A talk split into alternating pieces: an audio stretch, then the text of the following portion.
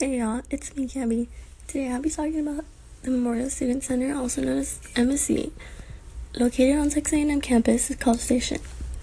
The MSC offers a wide span of many resources, such as study room, places to eat, um, an honor hall that honors all the Aggies who fought in the war.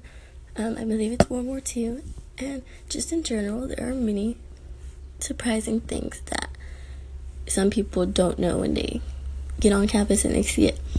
I know one thing is that we have signs at all entrances that says please take off your hat because it is a living memorial.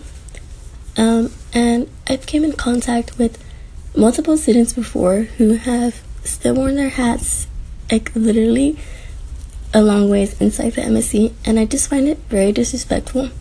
And also outside we have like signs that say please keep off the grass as this is a living memorial to honor the Aggies who have fought in the war as well.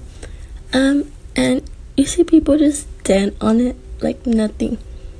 Like I mean we're all in college so I'm pretty sure we all can see and read and I'm pretty sure we know history a little bit.